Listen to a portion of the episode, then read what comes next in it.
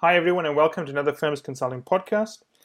Uh, we are going to stay in our theme about how to be an outstanding strategy consultant. And of course, you can see exactly how we run detailed corporate strategy studies by subscribing to Technology Corporate Strategy, which is relevant to all types of sectors, whether it's financial services or energy.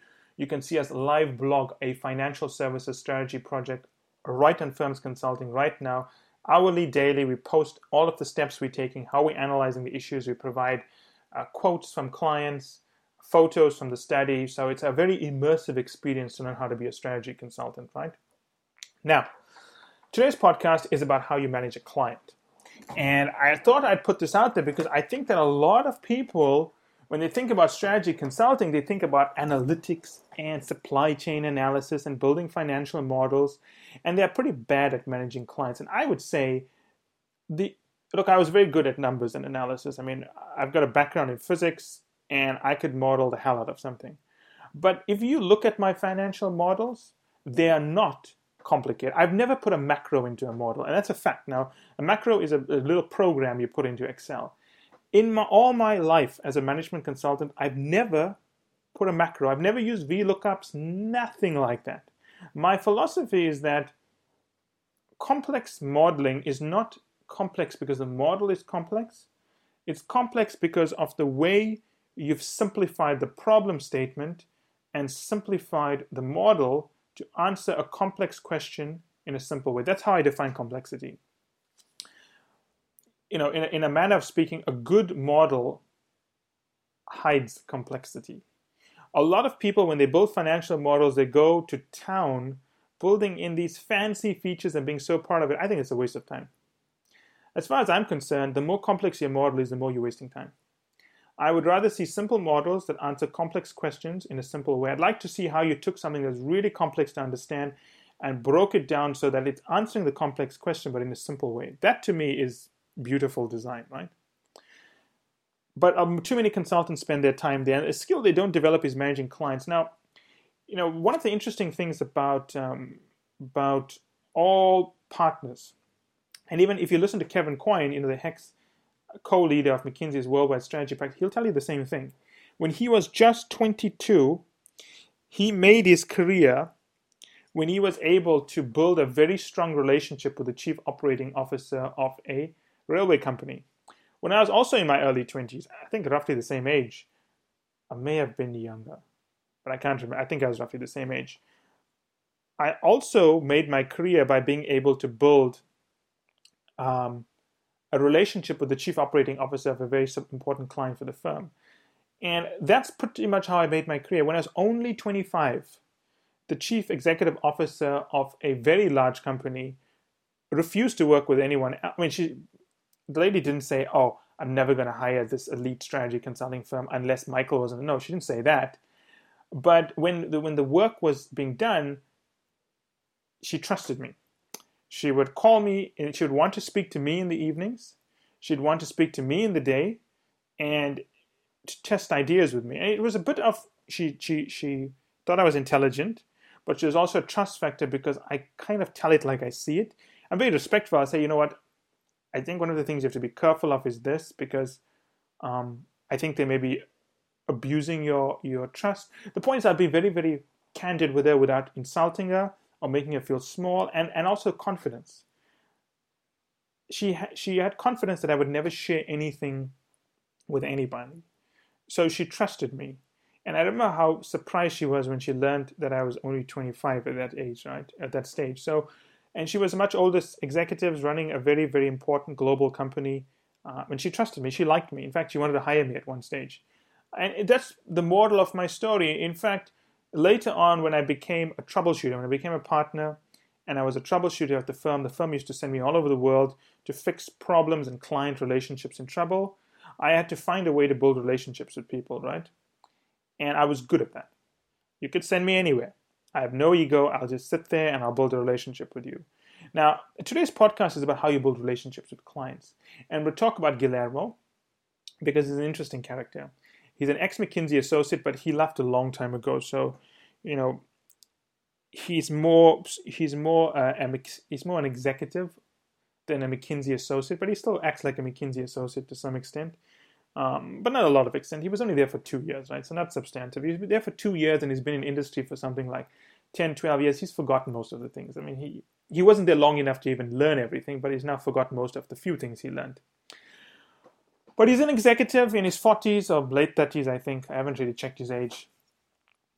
And, you know, his career has done, he's done well, but not great. Um, and he's obviously a mid-level executive. He's kind of a chief of staff role, special projects for the CEO, and he's looking for that big break. He's a nice guy. He's a smart guy. He's a very thoughtful person. Really cares about his work. But on the other hand, he, he's almost thinking to himself, you know, why did the CEO appoint Firms Consulting when they could have appointed Bain, who's here already, or they could have hired McKinsey or BCG? You know, yeah, sure, there's, you know, Firms Consulting is made up of alumni of these firms, but it's not the same as hiring those firms with their substantially more res- vaster resources. So, you know, in the back of my head, I know that when he meets me the first time, how that meeting goes is going to play a big role in whether or not we have credibility with them or not. Now, my strategy when I meet someone for the first time is to do the opposite of overly building credibility. I understand that sometimes you just don't have the opportunity to build credibility in that meeting, so I don't try to do it when I first meet someone, I try to build a relationship with them. I, I don't do what other people do. I don't bring in slides. I don't dress up in a fancy suit. Well, okay, I do dress up in a fancy suit, but I don't come in there all stiff and saying, okay, we are the consultants. We have a rigorous process. We have experts from Harvard. We have a Nobel Prize winner on our advisory committee for the study. Anyway, not for the whole of firms consulting, just for the interest of being clear, but just for this study, we do have a Nobel Prize winner advising us. I don't start off that way because when you start off that way, the client sees you are trying too hard. And the people who try too hard lack confidence and don't think they are worthwhile. They're, so I don't start off that way.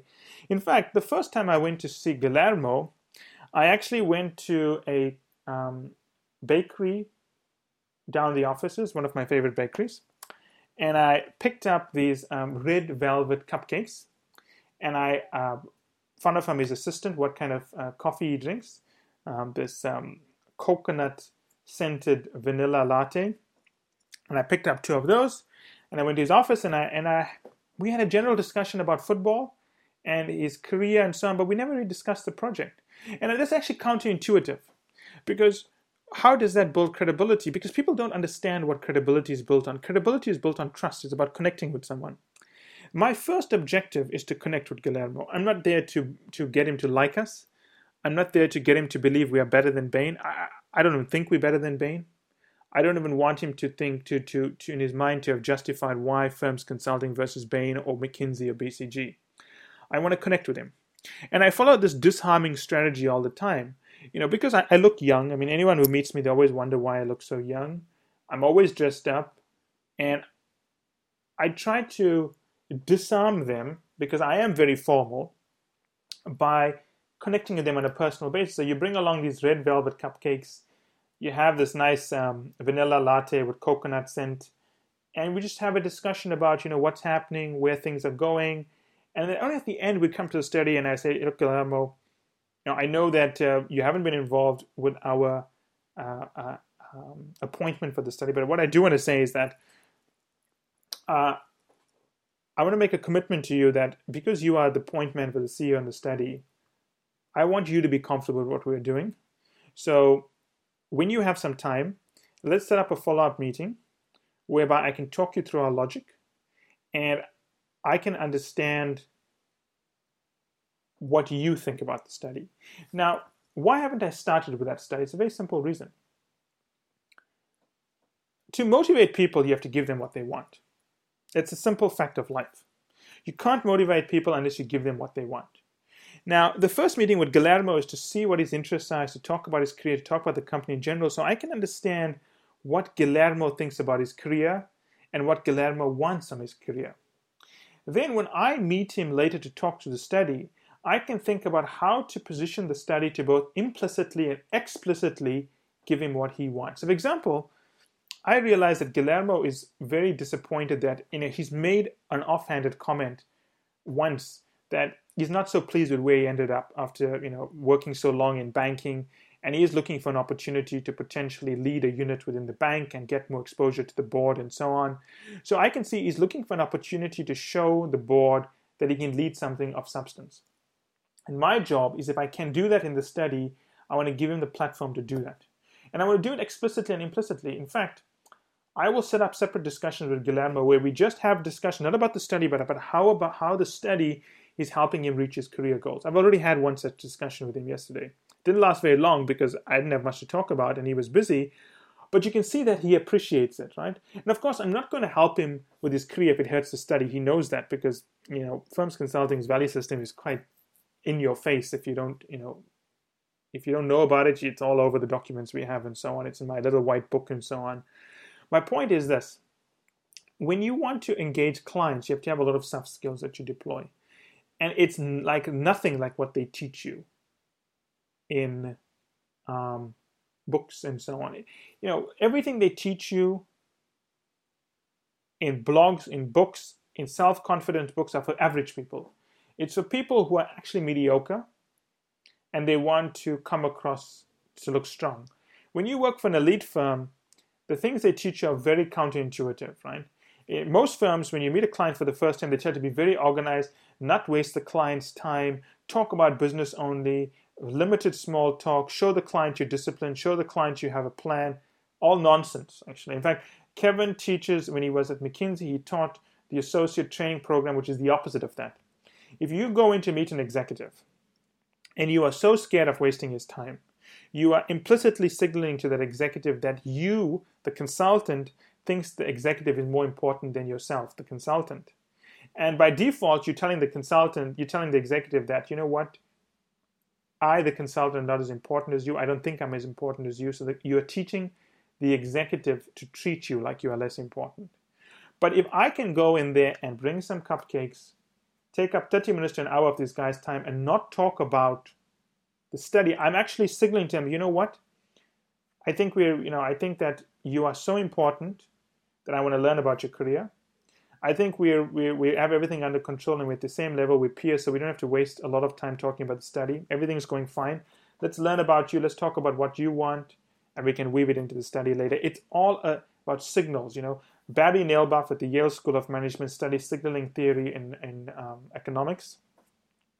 And everything you do is about giving signals, you know. For example, you know, if you, the way someone acts, what they speak about, how they dress, their mannerisms, how they prioritize things tells you more about that person than you can ever gain if you if you tell if you ask someone how are you feeling? The insights you get from that answer is far less than the insights you get just from observing that person. So when you go in there to build a relationship with a client remember you how can i put this in a way that makes sense if okay i was a partner a senior partner at one point just before I left the firm. I was appointed director.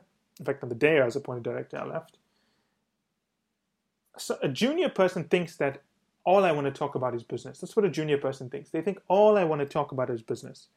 But I'm a person as well. I want to talk about football. I want to talk about rugby. I want to talk about cricket. I want to talk about movies and so on, right? Now, someone who is terrified of me and only sees me in a business sense, who doesn't see me as a personal, would only discuss business issues with me. Someone who sees me as a person will discuss personal things with me. And when someone sees me as a person, it takes a lot of confidence to do that. Right? And someone who sees you as a person is your peer. And the first point of building a relationship with someone is that they must see you as a peer. If they don't see you as a peer, they'll delegate the relationship down to someone else. So it's a rule I've always used. I mean, the rule I used when I met, when I was 22 years old, when I met an executive, not Mr. First Name basis. I would call a CEO by his first name. And it's never ever, well, it's got me into trouble with some managers who thought I was stepping out of line. But to be honest, the clients had no issues with it. And I built great relationships with them.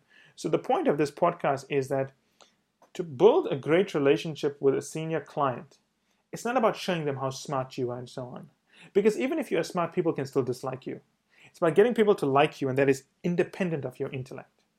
But what a lot of young consultants do is they think, oh my God, McKinsey is so intelligent. I just need to show I'm intelligent and they'll accept me like McKinsey. And no, that has nothing to do with it, right? It's about whether you can be likable, and that is independent of your intelligence. So always remember that as you are going out there and building your career, the likability factor is very, very important. As always, I'll be happy to respond to any comments, queries, and so on.